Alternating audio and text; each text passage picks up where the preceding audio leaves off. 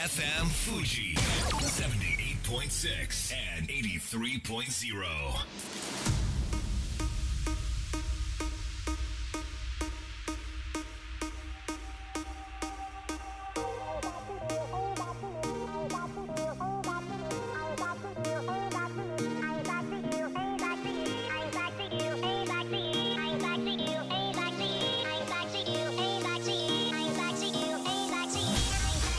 月曜夜のひとときいかがお過ごしでしょうか？この番組「みんなのラジオ」は自分の故郷を盛り上げたい誰かの役に立ちたいぜひ知ってほしい聞いてほしいそんなたくさんの思いを発信していく番組です。本日で第254回の放送東京代々木のスタジオビビットより生放送でお届けしてまいります。欧米ですと9月が年度始め。これは農作業の忙しい夏子どもたちに手伝ってもらいたかったというかつての生活習慣その名残だそうです。一方日本も明治時代初期は欧米に倣って9月スタートだったそうですが観光庁の会計年度がなぜか4月になったためそれに合わせて企業などが4月を年度始めにしだしたので1921年には学校も4月が年度始まりで統一されたそうです。そこから100年経って現在2022年9月はいろいろと値上げラッシュのようですね。食品冷凍食品お菓子飲料タイヤ家具おもちゃなどなどもお値段据え置きを探す方が大変な状況ですが、まあ、とはいえ今って結構会社副業 OK で所得増やしたいのであればそういった動きをすることもできますし逆にそこは追わないと。家賃控えめ経費抑えめでお金かけずにのんびり生きていくなんて方法もあるんじゃないかなと。こういう時こそどう生きるのかを考えるそんなきっかけにしたいなと思いました。こんばんは DJ 西川俊也です。さあそして番組の進行はもうお一方。どうも22万人から選ばれたベストカラーゲニスト有野育です。よろしくお願い申し上げます。よろしくお願い申し上げます。いやーいろいろ値段上がりましたね。そうですよね。上がったというと、はい今人数増えてなかった？あの22万人って20万人じゃなかったっけ？22万人なんですよ。22万人になったんですね、はいよく気づきましいや気づたねきますよそういう、さすが。うん数字にうるさいんで。おおいやでもそうやってね、はい。唐揚げ人気唐揚げファンってどんどん増えているんですね。そうなんですよ。あの唐揚げの値上げで言うと、あもそうだよ、うん。油の一斗缶ももう半額あえっと2倍以上ええ。上がってしまって、それは結構唐揚げ屋さん？はい。結構大変な状況ですか？そうなんですうーん。よだからあの唐揚げが値上げになってても、まうん。あちょっと許してほしいなって思います。もちろんえ鶏肉自体はどうなんですか？もうえっと外国から来るものの輸送費が値上がってしまって今は国産の方がうん。もしかしてお値引きというか、うーん。お買い得っていうかもしれないです、まあ燃料費がね当然かかるわけですからね、そうなんです。唐揚げ美味しいの裏に大変な努力そしてまあ値段との戦いがあるということではい。勉強になりました、それでは本日もみんなのラジオ元気よくスタートです FM Fuji. FM Fuji. 78.6 and 83.0. この番組は株式会社フレイマプレフィックスネットショップリオリオエクシード株式会社共同司法書士事務所以上の提供でお送りします。それでは前半はこちらのコーナーです。組織課題の見える化メガネこのコーナーでは組織や職場にあるさまざまな課題悩みの解決に役立つ書籍や物の見方考え方について紹介していきます。ご登場いただきましょう。バランスとグロースコンサルティング株式会社代表取締役松田栄一さんです。よろしくお願いします、はい、よろしくお願いします。えーでは松田さん自己紹介からお願いします、はい、私は、えー会社組織の、うんえー才能と情熱をいかに解放するかを研究実践する組織開発コンサルティング会社を、えー経営している松田です。バランスとグロースコンサルティングという会社をやっています。えー9月に入りましたけれどもいかがお過ごしでしょうか？はい。あの私自身は才能と情熱を歌で解放しまして 8月28そうだ。日横浜ゴスペル祭、はい、うん。あの非常に楽しかったです。え実際確かソロがあるっはい。ておっしゃってましたけれども、そのソロパートはどうだったんですか？もう快適快感ですね。あれ。あの快でかバカでかいホールの中で あの、はい。私の声が思ったよりもちゃんと出て。あすごい、はい。はい。あ音響も良かったんじゃないかな。あーいやいや、でもねちゃんとした自己採点ができて相当満足されたということですね、あの自分にポジティブシンキングな私です。あ大事。安心しました。さあ、はい。今日はどんなテーマでいきましょうか、はい、あの先日お亡くなりましお亡くなりになりましたあの経済人の巨星、うん。えー稲森さん、はい。はい、のまあ経営学をちょっとあの話題にしたいと思います。わかりました、はい。まあ、稲森和夫さんといえば京セラの創業者でありそして、まあ、JAL 再建に大きく貢献された方ですけれども、はい、稲森さんといえばこうアメーバ経営というのがまずパッと思い浮かぶんですけれどもはい、はい、このアメーバ経営もう少し具体的に言うとどういうことなんでしょうか、はい、あのアメーバ経営はただ単に管理会計の仕組みなんですが、うん。えー人間あのなんですよね稲森さんの経営哲学彼だけじゃないんですけど、基本的に事業軸と人組織軸ってこの両面を見るのは全部の経営の神様に共通しています。で事業軸を見るときに何でしょうねこの事業軸ってのは制度とか戦略とかあいろんなものがその事業軸なんですけどはい。人間って大企業にいるとコストに無頓着になりやすいんですよ。まあコピー機コピー機ミスっても、うん。あ200ページミスっちゃったカラーであいっかみたいなね。うんこれ西川さんあの独立してからご自分で200ページミスったら1個大体35円ぐらいするんですよ。もう吐きますね。ね、自分で腹立つでしょ？というぐらいだから身近な範囲でうん。責任と結果があの見えると人間ってねちゃんとシャンとするんですよ。な。るほどなるほど。であのアメーバっていうのは大きな組織でこの何か仕入れたりするインプットそれをかい、まあ、工場で物を作ったり処理をしてなんか結局製品とか売り上げだってインプットプロセスアウトプットがでかい単位だとみんなこう手を抜きやすいというところに着目をしてうんすごい細かく分割したらみんな自分で経営者をし経営をしているみあのパパママストアって今言わないんですけど、うん。ちっちゃい独立事業主みたいになるだろうと、はい。そうしたらみんな本気でそのチームがやあのやる気になるんじゃないかということでちっちゃな単位でその会計の儲かってる儲かってないを見えるようにしたのがアメーバ経なるほど。すごいわかりやすいですね。チームを組ませていってその小さな単位でこう責任の所在とか、まあ、経費の感覚とか、はい。そういった肌感覚をあの社員の皆さんにええ。こう植え付けていったというはい。ところなんですね。そして、まあ、JAL 一時経営破綻しましたけれども、今森稲森さん入ったことで、はい。まあえー再上場するところまで行きましたけれども、はいこの JAL では稲森さんアメーバ経営を取り入れたんですかね？アメーバ経営も取り入れたみたいですよ。あうん。の事業軸のところでは、はい。そのさ独立採算あのどの採算ラインに乗ってるこの飛行機の場所があるじゃないハワイ便とか、うん。なんとか便とかってはい、どのれが儲かって、どれが儲かかってないのかっていうのが、どんぶり勘定じゃなくて、うん。ちゃんと見える化しよう、またはその自分の職場単位での経費がどのぐらい使われてるかを見える化しようっていうのは、かなりちゃんとやられたみたい。ただいきなりそんなことやられてあのきちきちあのお小遣い帳に押しか押し付けてくるなんかウルトラ教育ママみたいな人がこううん隣に来たら嫌ですよね。そうですねだからそうなる前にまずそのママを好きになってもらわなきゃいけないわけなんで。うんそこが稲森経営のもう一つの側面であるはい人組織軸でどれだけ稲森さんがこうみんなを自分自分みんなを好きにさせるか稲森さんのことをみんなが好きになるかうんもしくはみんなが自分たちはやれるんだとかこのチームはいいなとか私たちでみんなで頑張っていきましょうと気分にさせるかってところが稲森マジックのマジックというんですかね。稲森哲学のもう一個の大事な柱ですね。はいはい。はいどうやってそのええ人心掌握というか、その自分のやっていることにポジティブに思ってもらえるように稲森さんは動いたんですかね。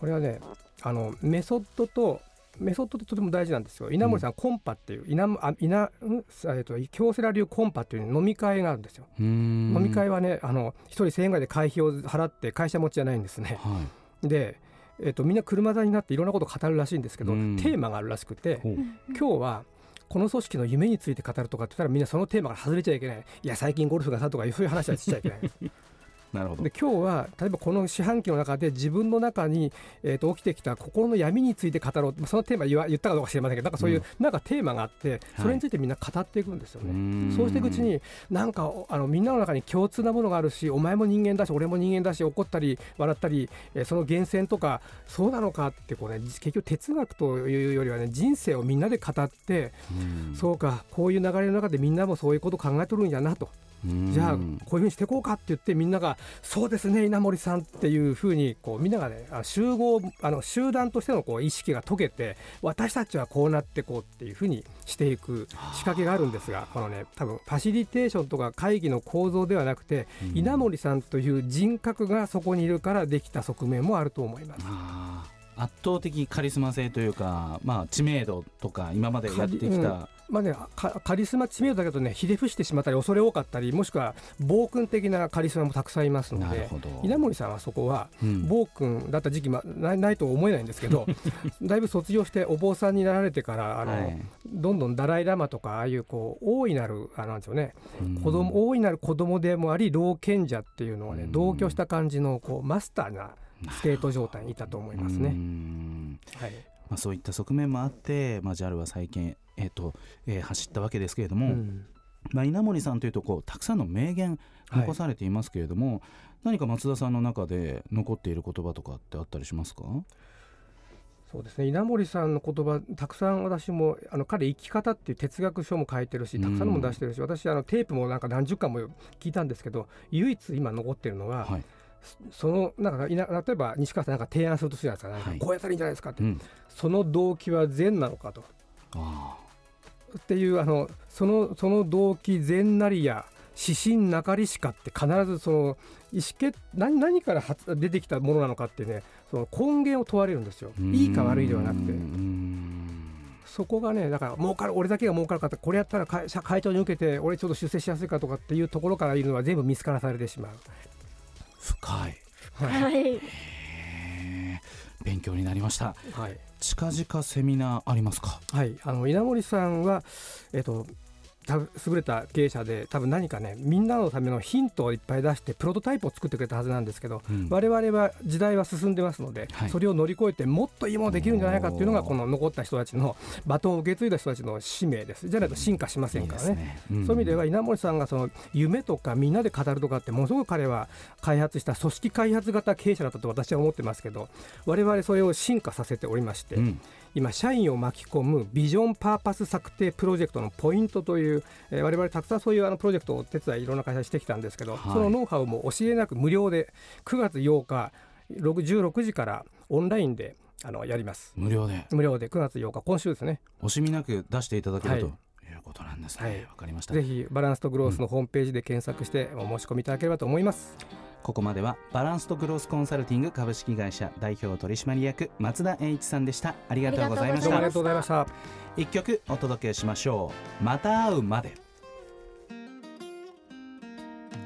どうして君をもっと大切にできなかったのだろう胸にじくりと残る痛み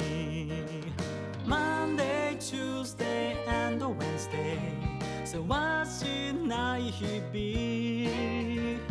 ちゃんと回っているこの星。君がいなくなってからも。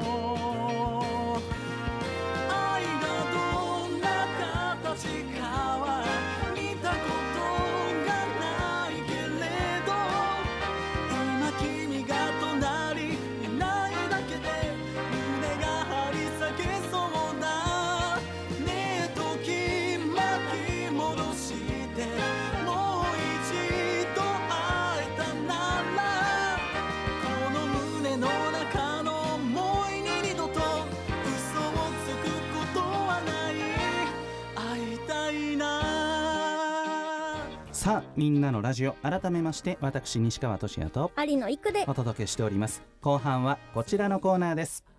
東音プレゼンツミュージックシアターこのコーナーでは楽器ショーや音楽教室を手掛ける東音楽器足立センターが魅力あふれる演奏家を紹介していきます本日のゲストご紹介させていただきます。ジャズボーカリスト高塚俊さんです。よろしくお願いします。よろしくお願いします。今流れておりますまた会うまで、はいまさに高塚俊さんの歌声ですけれども、はい。とってもこう楽しげな曲ですね。そうですね。うん割とポップな感じで、ははいい。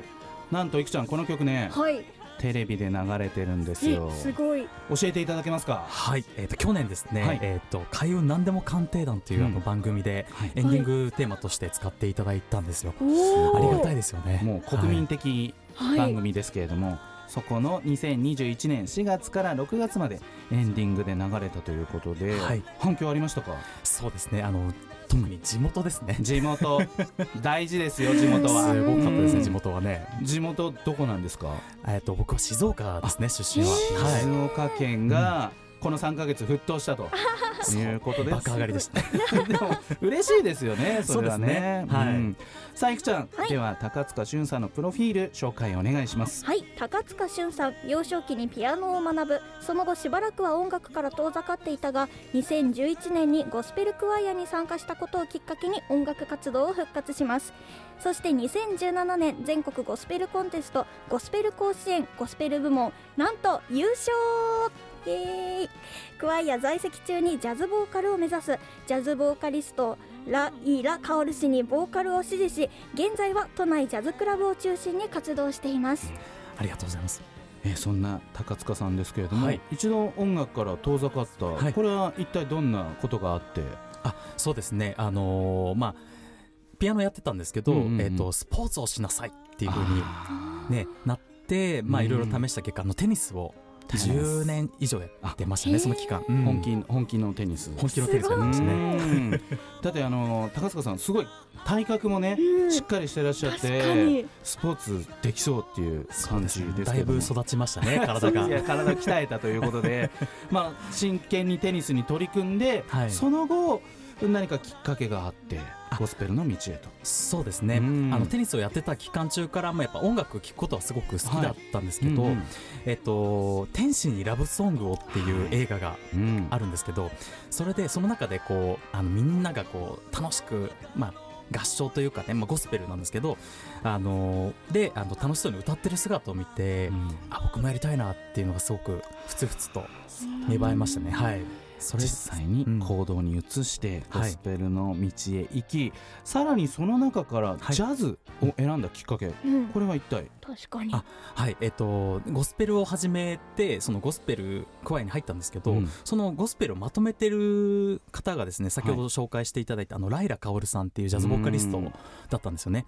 でそのライラさんの、あのライブとかをこう、うんちょくちょく行くようになってから、うん。あこんな世界があるのかすごいなと思ってちょっと憧れを持ってジャズの世界に入ったって感じですかね。そうなんですね、ライラさんの影響はかなり大きかったと大きかったですね。でもともとその歌うことはすごく好きってことですよね。そうですね。歌うことは好きだったんですけど人前に立つ子はことはあんまり好きじゃなかったんですよ、うん。当時は。うん。そうか。歌が好きと言ってもねあのカラオケで歌う歌が好きもあるしん。自分の部屋で歌う歌が好きもあるし、はい。でも今度は人前で出て歌うことになって、はい。で現在はね都内のジャズクラブなどで活動されているわけですけれども、はい。まあ、ここ近年で言いますとコロナ禍でしたけれども、はい今のジャズクラブは勢いをどうなんでしょう？取り戻してはいるんですか、そうですね。あと今までコロナ前までうん。に比べるとまだまだ戻ってもないんですけども、はい。だんだん戻ってきたかなっていう印象はありますね。はい、はい、本当に安心しましたね。ね。うん、えーそんな高塚さんなんと今日はお生歌を披露していただけるということで、やどんな曲を歌っていただけるんでしょうか？はい、えっ、とジャズボーカリストということで、まあジャズのスタンダードナンバーちょっとお届けしようかなとはい思っています。えー、Fly Me to the Moon という曲を歌わせていただきます。えっとちょっとごめんなさい BGM をねつけていないのでアカペラになっちゃうんですけれども。すごいメンタリティで。ね、そうですよ。もう本当大変なことですよ、アカペラって。でそれをえーやっていただくわけですけれども、それでは早速よろしくお願いします。Fly me to the moon and let me play among the stars. Let me see what spring is like on Jupiter and Mars. In other words, hold my hand. In other words, baby, kiss me. Fill my heart with song let me sing forevermore. You are all I long for, all I worship and adore. In other words, please be true. In other words, I love you.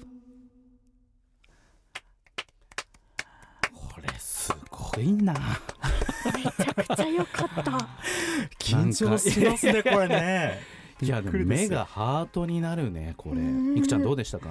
あのー今日なんかヘッドホンが新しいのに変わったんですよ。まあそうですね。はい。うん。先週からねはい。そうだなと思ってたんあですけどはいスタジオのでなんかさらにすなんか質が良く音質が良くなってね。鳥肌立ちました。いやすごく嬉しい。綺麗で。かこれだってアカペラじゃないですか、うんじゃあこのキーはどうやって決めるんだっていうね。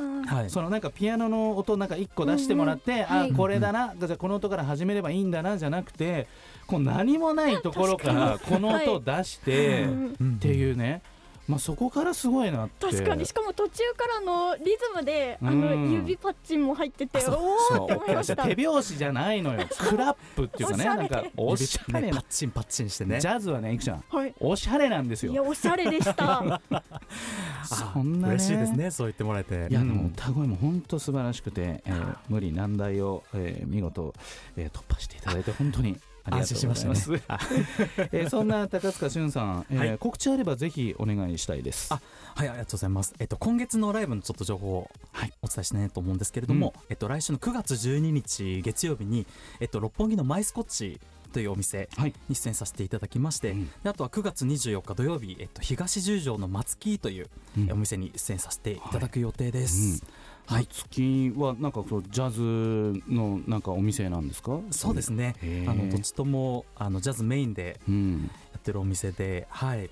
であのまあ、そういった情報についてなんですけれども、はい。えっと、主にインスタグラムで、あの活動報告をしてますので、はい。ぜひそちらフォローしていただけたら嬉しいなとうん。思います。はい。もうたった1分弱でねもうハート心をつかまれましたんで、はい。これあの どれぐらいなんですか？ライブの長さって。1時間ぐらいなんですか？ににあお店によって違うんですけど大体1時間、あまあ、うん。45分を3ステージか、うんうんうん。1時間を2回ステージか。ああなるほど結構なるほどまあいろいろこう食事お酒も楽しみながらみたいな感じなんですね。はい。わかりました。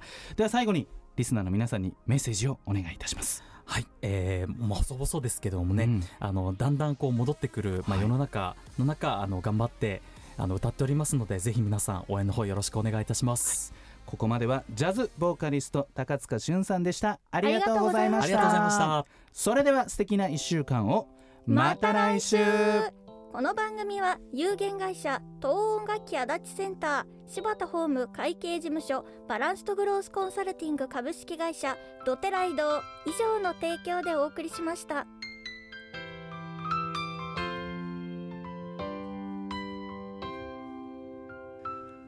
最後だと分かった。でも言いたかった。君が好きだ。